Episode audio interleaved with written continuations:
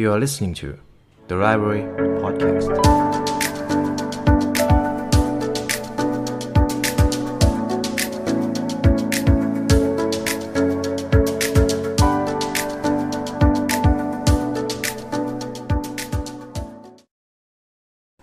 สวัสดีคุณผู้ฟังกันอีกครั้งนะครับผมยินดีต้อนรับเข้าสู่ The Library Podcast ในช่วง The Article ครับ วันนี้ผมนำบทความมาจาก medium.com 15 tips how to learn to be yourself บทเรียน 15 ข้อที่จะทำให้คุณกล้าเป็นตัวของตัวเอง ผมได้รับ require มาค่อนข้างเยอะว่า การใช้ชีวิตอยู่กับคนส่วนใหญ่ เราไม่สามารถเป็นตัวของตัวเองได้ ผมผมเองก็เป็นคนที่เจอปัญหานี้เช่นกัน และคุณผู้ฟังหลาย ๆ คนก็ทักมาถามบ่อยมากว่า จะต้องทำอย่างไรเมื่อจำเป็นที่จะต้องไปอยู่กับกลุ่มคนมาก ๆ เรื่องนี้จะเป็นปัญหาโดยเฉพาะกับคนที่เป็น introvert หรือเป็นคนที่ค่อนข้างเก็บตัวครับ จริง ๆ แล้วมันไม่มีอะไรผิดกับการเป็นตัวของตัวเอง ยิ่งกว่านั้นครับ ผู้เขียนเขาบอกว่ามันจะทำให้คุณสบายใจ และเป็นที่เคารพนับถือของผู้คนจริง ๆ มากกว่าปิดบังความเป็นตัวของตัวเองครับ หลายครั้งพอเราไม่ได้เป็นตัวของตัวเอง สถานการณ์รอบข้างเรารู้สึกว่า ผู้คนเริ่มไม่จริงใจกับเราทำไมคนใกล้ตัวเริ่มรู้สึกแปลกๆกับเรา จริง ๆ แล้วสาเหตุหลักๆ อาจจะมาจากการที่เราไม่กล้าเป็นตัวของตัวเองครับ ในบทความนี้ผมจึงอยากให้คุณผู้ฟังได้ ทดลองที่จะเป็นตัวของตัวเองให้มากขึ้น ค้นหาความเป็นตัวของตัวเองให้มากขึ้น มันง่ายกว่าครับสำหรับการที่เราจะใช้ชีวิตในไลฟ์สไตล์ในวิถีทางของตัวเอง คนที่รักในตัวตน พวกเขาจะรู้ว่าเขาต้องการอะไรจากชีวิต และเพียงแค่ก้าวไปสู่เป้าหมาย เพราะเหตุนี้ครับ การค้นหาตัวเองจึงควรค่าแก่การทำความเข้าใจในการเป็นตัวของตัวเอง และก่อนที่เราจะไปเข้าบทความก็ ผมได้ พูดคุยในพอดแคสต์ในรูปแบบที่ได้ถ่ายเป็นวิดีโอ ก็ได้รับกระแสตอบรับมาค่อนข้างดีขอบคุณคุณผู้ฟังทุกคนมากนะครับผม ก็เดี๋ยวจะมีการพัฒนาโปรเจกต์ต่อไปเรื่อยๆ สัญญาว่าจะทำผลงานออกมาให้ดีขึ้นมากขึ้นเรื่อยๆครับ ทีนี้เรามาเข้าเรื่องของบทความกัน บทเรียน 15 ข้อนี้ จะทำให้คุณผู้ฟังได้ลองนำไปปรับใช้ในการพัฒนาความเป็นตัวของตัวเองมากขึ้น ผมเป็นคนหนึ่งที่เชื่อว่า อะไรก็ตามที่มันมาจากสัญชาตญาณของเรา สิ่งที่เราทำถ้าสิ่งนั้นมันมาจากหัวใจของเราจริง ๆ ผลลัพธ์ของมันสุดท้ายมันจะออกมาดีเสมอครับ ผมมีความเชื่อมั่นแบบนี้มากๆ เพราะผมเองก็มีประสบการณ์ในการที่ไม่เชื่อสัญชาตญาณตัวเอง ไม่เชื่อหัวใจตัวเอง สุดท้ายผมรู้สึกว่าเสียใจกับสิ่งที่ผมไม่ได้เลือกมากกว่าเสียใจกับสิ่งที่ผมได้ทำลงไปครับ ทีนี้เราจะมาดูกันว่าบทเรียนที่ผู้เขียนเขาให้มามีอะไรบ้างครับ บทเรียนที่ 1 ก่อนอื่นเราต้องยอมรับในความจริงอันโหดร้าย accept the harsh truth ทุกคนที่กลัวที่จะเป็นตัวของตัวเอง สิ่งแรกที่คุณควรตระหนักคือ มันไม่สำคัญเลยว่าคุณจะนิสัยดีในแบบที่สังคมยอมรับหรือไม่ หรือคุณมีบุคลิกที่น่าดึงดูดต่อใครหรือเปล่า แต่ถ้าสิ่งที่คุณทำคุณรู้สึกว่ามันฝืนความเป็นตัวตนของคุณ ในที่สุดคุณก็จะอยู่กับสิ่งเหล่านั้นได้ไม่นานในที่สุดครับ เพียงแค่คุณต้องการ ที่จะทำตามความคาดหวังของคุณเอง ไม่ใช่ความคาดหวังของคนอื่น หรือความคาดหวังทางสังคม นั่นคือสิ่งสำคัญที่ผมมักจะบอกให้คุณผู้ฟังอยู่เสมอ การเรียนรู้ที่จะเป็นตัวของตัวเอง ไม่ได้หมายถึงการเอนหลังนอนบนโซฟาทั้งวัน พร้อมกับจิบเบียร์อยู่ตลอดเวลาครับ แต่การค้นหาตัวเองจริง ๆ แล้วมันหมายถึงการไปสู่เป้าหมายของตัวเองอย่างกระตือรือร้น และตระหนักถึงคุณค่าของตัวเองไม่ใช่ของคนอื่นครับ ถึงแม้ผมมักจะพูดว่าเราจำเป็นที่จะต้องสร้างคุณค่าให้คนอื่น แต่เราจะไม่มีทางทำได้เลย ถ้าเราไม่เคยเห็นคุณค่าของตัวเอง ไม่เคยสร้างคุณค่าไม่เคยค้นพบความเป็นตัวของตัวเอง เราจะไม่มีทางสร้างคุณค่าให้ใครในโลกได้อีกเลยครับ บทเรียนที่ 2 คุณไม่ต้องเป็นคนดีตลอดเวลา you can be bad นี่คือสิ่งแรกที่คุณต้องเรียนรู้หากอยากที่จะเป็นตัวของตัวเองครับ ถ้าคุณผู้ฟังเลือกที่จะใส่ใจต่อความคิดเห็นของคนอื่นอยู่ตลอดเวลา หลายครั้งพยายามที่จะทำให้คนส่วนใหญ่พอใจอยู่เสมอ ผลสุดท้ายคุณจะเสียตัวตนครับ คุณจะเสียความเป็นตัวของตัวเอง ตัวตนของคุณจะจางหายไปในที่สุด บางครั้งการปฏิเสธในเรื่องที่คุณไม่ต้องการ อาจจะเป็นการตอบตกลงในสิ่งที่สำคัญกับชีวิต และเป็นสิ่งที่คุณต้องการจริง ๆ ครับ บทเรียนที่ 3 ดูตัวเองในกระจก work with the mirror ผู้เขียนบทความเขาบอกไว้ว่า ในบางครั้งที่คุณรู้สึกไม่เป็นตัวของตัวเอง ให้ลองมองไปที่กระจกครับ แล้วถามคำถามหนึ่งกับตัวเองว่า คุณพอใจกับคนที่อยู่ในกระจกนั้นมากพอหรือยัง คุณพอใจกับตัวคุณเองมากพอหรือยัง คุณพร้อมที่จะใช้ชีวิตอยู่กับตัวคุณไปตลอดชีวิตในรูปแบบนี้แล้วหรือยัง ตัวคุณที่เป็นอยู่เป็น best version แล้วหรือยังถ้าอยังมีอะไรบ้างที่คุณอยากจะเปลี่ยนแปลง ผมเคยลองนำวิธีนี้ไปทำ ผมเคยฟังเรื่องของคุณขุนเขาเขาบอกว่า ถ้าคุณมองดูตัวเองในกระจก แล้วถามคำถามกับตัวเองว่า ตัวคุณพร้อมที่จะแต่งงานกับคนในกระจกแล้วหรือยังพอผมลองไปทำผมรู้สึกว่ามันมันได้ไอเดียมันได้สปาร์คความคิดค่อนข้างเยอะ มันทำให้ผมรู้ว่าจริง ๆ แล้ว ตัวที่อยู่ในกระจก ตัวผมที่อยู่ในกระจกยังไม่พร้อมที่จะดูแลใคร ผมยังไม่พร้อมที่จะแต่งงานกับตัวเอง มันทำให้ผมได้คิดถึงอะไรหลายอย่างว่า มันยังมีบางสิ่งที่ผมจำเป็นต้องแก้ เพราะถ้าผมไม่แก้ ผมจะไม่สามารถพัฒนาเพื่อที่จะก้าวหน้าต่อไปได้ครับ มองภาพสะท้อนของคุณและมองตามความจริง พยายามทำตัวให้แตกต่างจากภาพสะท้อนของคุณเอง และแสดงความเป็นตัวของตัวเองออกมา และดูว่าเกิดอะไรขึ้นกับใบหน้าของคุณ ลองคิดดู คุณกำลังชอบในสิ่งที่คุณเห็นอยู่หรือไม่ครับ บทเรียนที่ 4 ค้นหาในสิ่งที่ทำให้คุณไม่สบายใจ find out what exactly you are ashamed of หากคุณผู้ฟังกำลังไม่สบายใจกับอะไรบางอย่าง และคุณเลือกที่จะหลีกเลี่ยงมัน บางครั้งลองเปิดใจพูดคุยกับคนที่ทำให้คุณไม่สบายใจ บางครั้งความสัมพันธ์มันจะก่อให้เกิดความทุกข์ โดยเฉพาะ หากเราไม่สามารถกล้าที่จะเปิดใจกับคนที่เป็นต้นเหตุของปัญหา ดังนั้นการที่เปิดใจผมยอมรับว่ามันไม่ง่ายครับ มันไม่ง่ายที่จะเปิดใจคุยกับคนที่คุณรู้สึกอึดอัด แต่ถ้าคุณทำได้หลังจากนั้นมันจะโล่งทุกอย่างมันจะ perfect ขึ้นครับ ลองเปิดใจพูดคุยกับคนที่ทำให้คุณไม่สบายใจ หรือความสัมพันธ์ที่ทำให้คุณรู้สึกแย่ ถ้าคุณทำได้ คุณจำเป็นต้องลองเปิดใจพูดกับเขาตรงๆ หรือถ้าหากความสัมพันธ์นั้นทำให้คุณไม่สบายใจมากจนเกินไป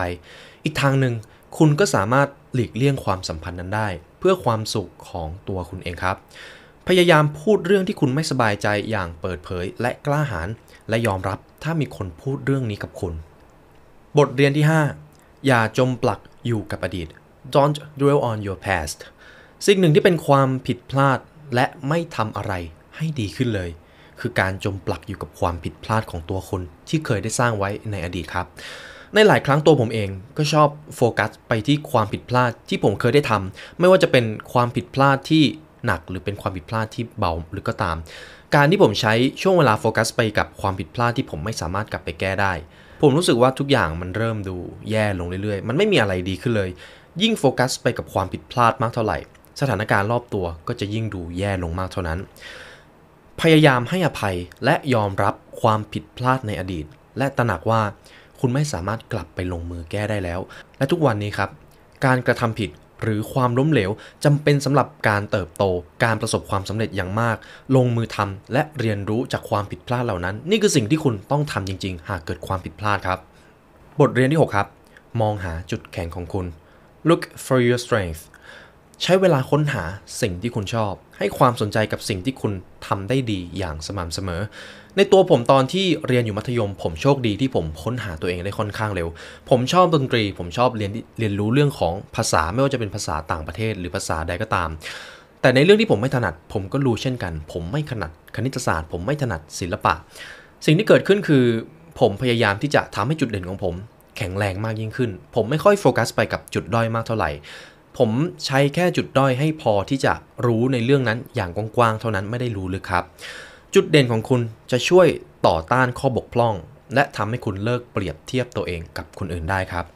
ผมเป็นคนหนึ่งที่เชื่อว่าทุกคนเกิดมาย่อมมีจุดเด่นเป็นของตัวเอง สิ่งสำคัญคือคุณหาเจอแล้วหรือยัง ต่อให้ใครก็ตามหรือคุณผู้ฟังเองที่ชอบคิดว่าตัวเองไม่มีจุดเด่น หรือไม่มีความสามารถอะไร ผมมักจะพูดอยู่เสมอว่าคุณอาจจะยังไม่ได้ค้นหามัน คุณอาจจะยังมันหามันไม่เจอ แล้วก็ไม่มีใครบอกว่าคุณจำเป็นต้องหาเจอในช่วงอายุเท่านี้หรือเท่านั้น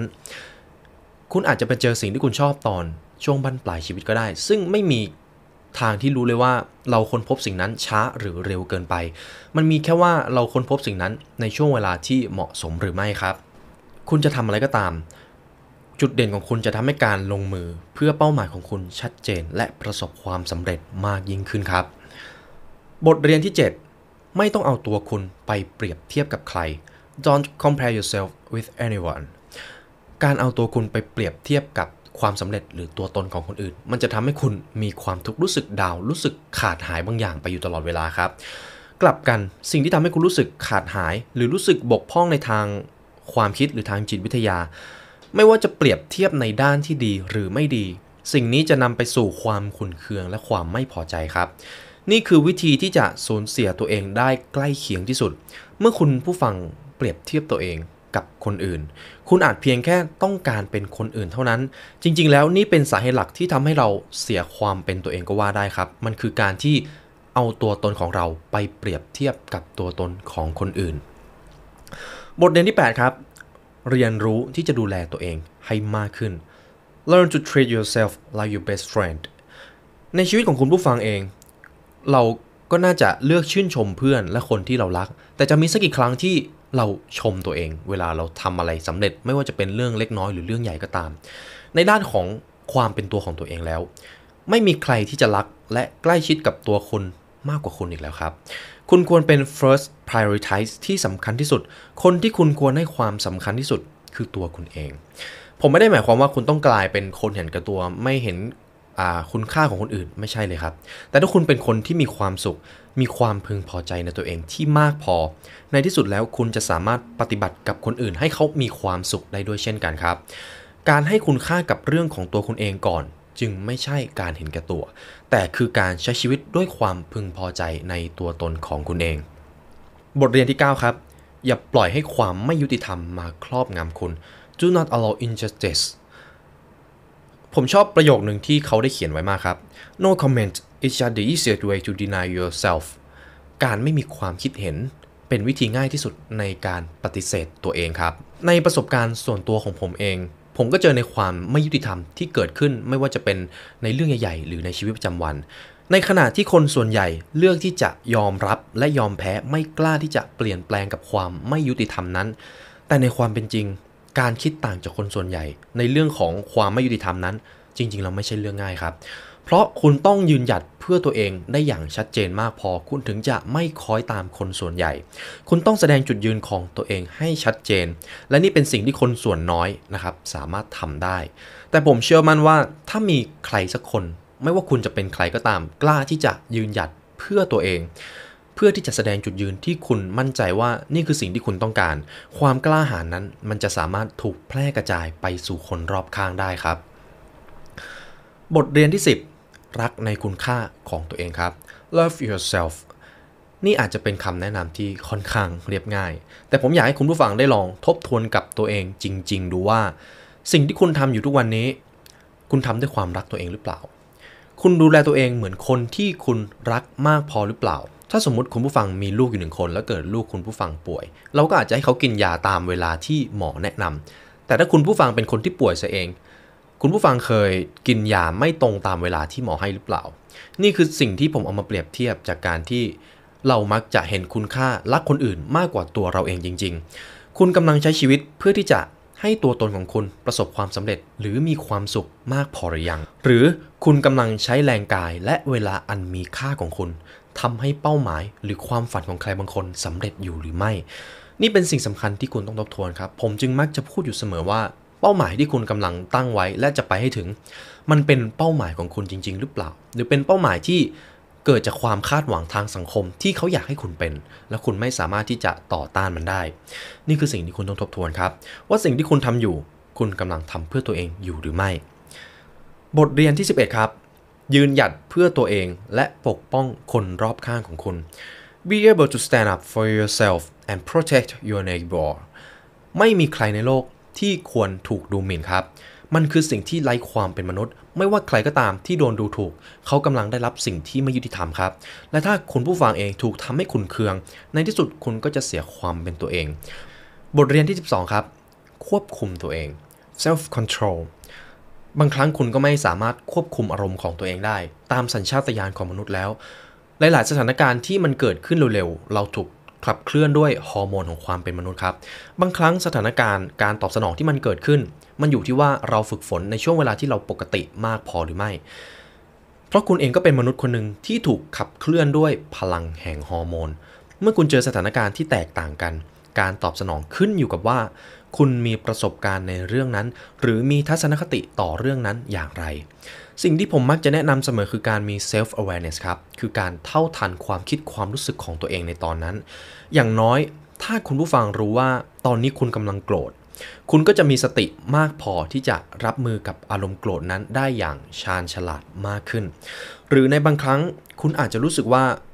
คุณอาจกำลังเครียด กำลังเบิร์นเอาท์กับเรื่องบางอย่างอยู่ แต่ถ้าคุณผู้ฟังเท่าทันอารมณ์ว่าตอนนี้รู้ตัวว่ากำลังเครียด เฮ้ย ตอนนี้เครียดอยู่นะ ตอนนี้รู้สึกคิดอะไรไม่ออกเลย เพียงแค่นี้คุณก็จะรู้สาเหตุที่อะไรคือสิ่งที่ทำให้คุณเครียดครับ บทเรียนที่ 13 เรียนรู้ที่จะแสดงออก บทเรียนนี้อาจจะเป็นบทเรียนที่ใครหลาย ๆ คนไม่ถนัดคือการแสดงออกครับ Public Performances and Theater ผมเองก็เคยเป็นคนหนึ่งที่ไม่กล้าพูดในที่สาธารณะครับ อย่างที่ผมบอกผมเป็นคน introvert การแสดงออกในที่สาธารณะมันมันเหมือนกับการฆ่าตัวตายนะครับเมื่อก่อน ผมเป็นคนที่ไม่กล้าแสดงออกต่อคนส่วนมาก แต่ผมเห็นความสำคัญในการที่กล้าแสดงออก แต่สิ่งที่เราอยากแสดงออกมันต้องเป็นเรื่องที่เราถนัด เพราะถ้าเราไม่ถนัดแล้วเราไปทำเราจะเสียความมั่นใจมากกว่าเดิม โดยเฉพาะคนที่ไม่กล้าที่จะแสดงออกครับ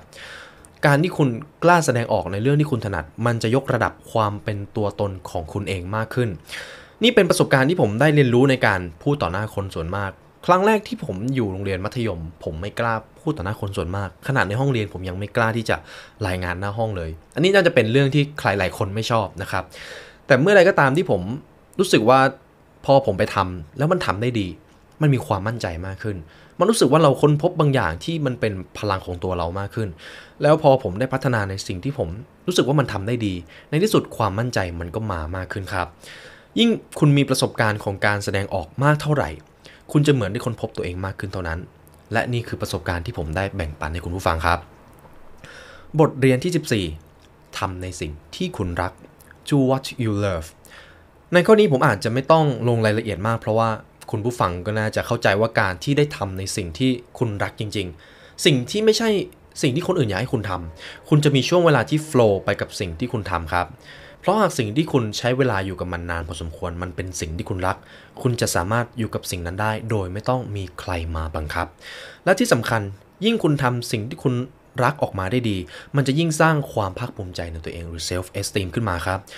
คุณจะมีความภาคภูมิใจกับสิ่งที่คุณประสบความสำเร็จ ไม่ว่าจะเป็นสิ่งที่เล็กน้อย หรือแม้แต่การประสบความสำเร็จตามเป้าหมายอันยิ่งใหญ่ บทเรียนสุดท้ายครับ บทเรียนที่ 15 ยอมรับในสิ่งที่คุณมี appreciate what you have ในหลายครั้งเรามักจะมองหาในสิ่งที่เราไม่มี สิ่งไหนที่เราขาดเราจะรู้สึกว่าชีวิตเรายังไม่เติมเต็ม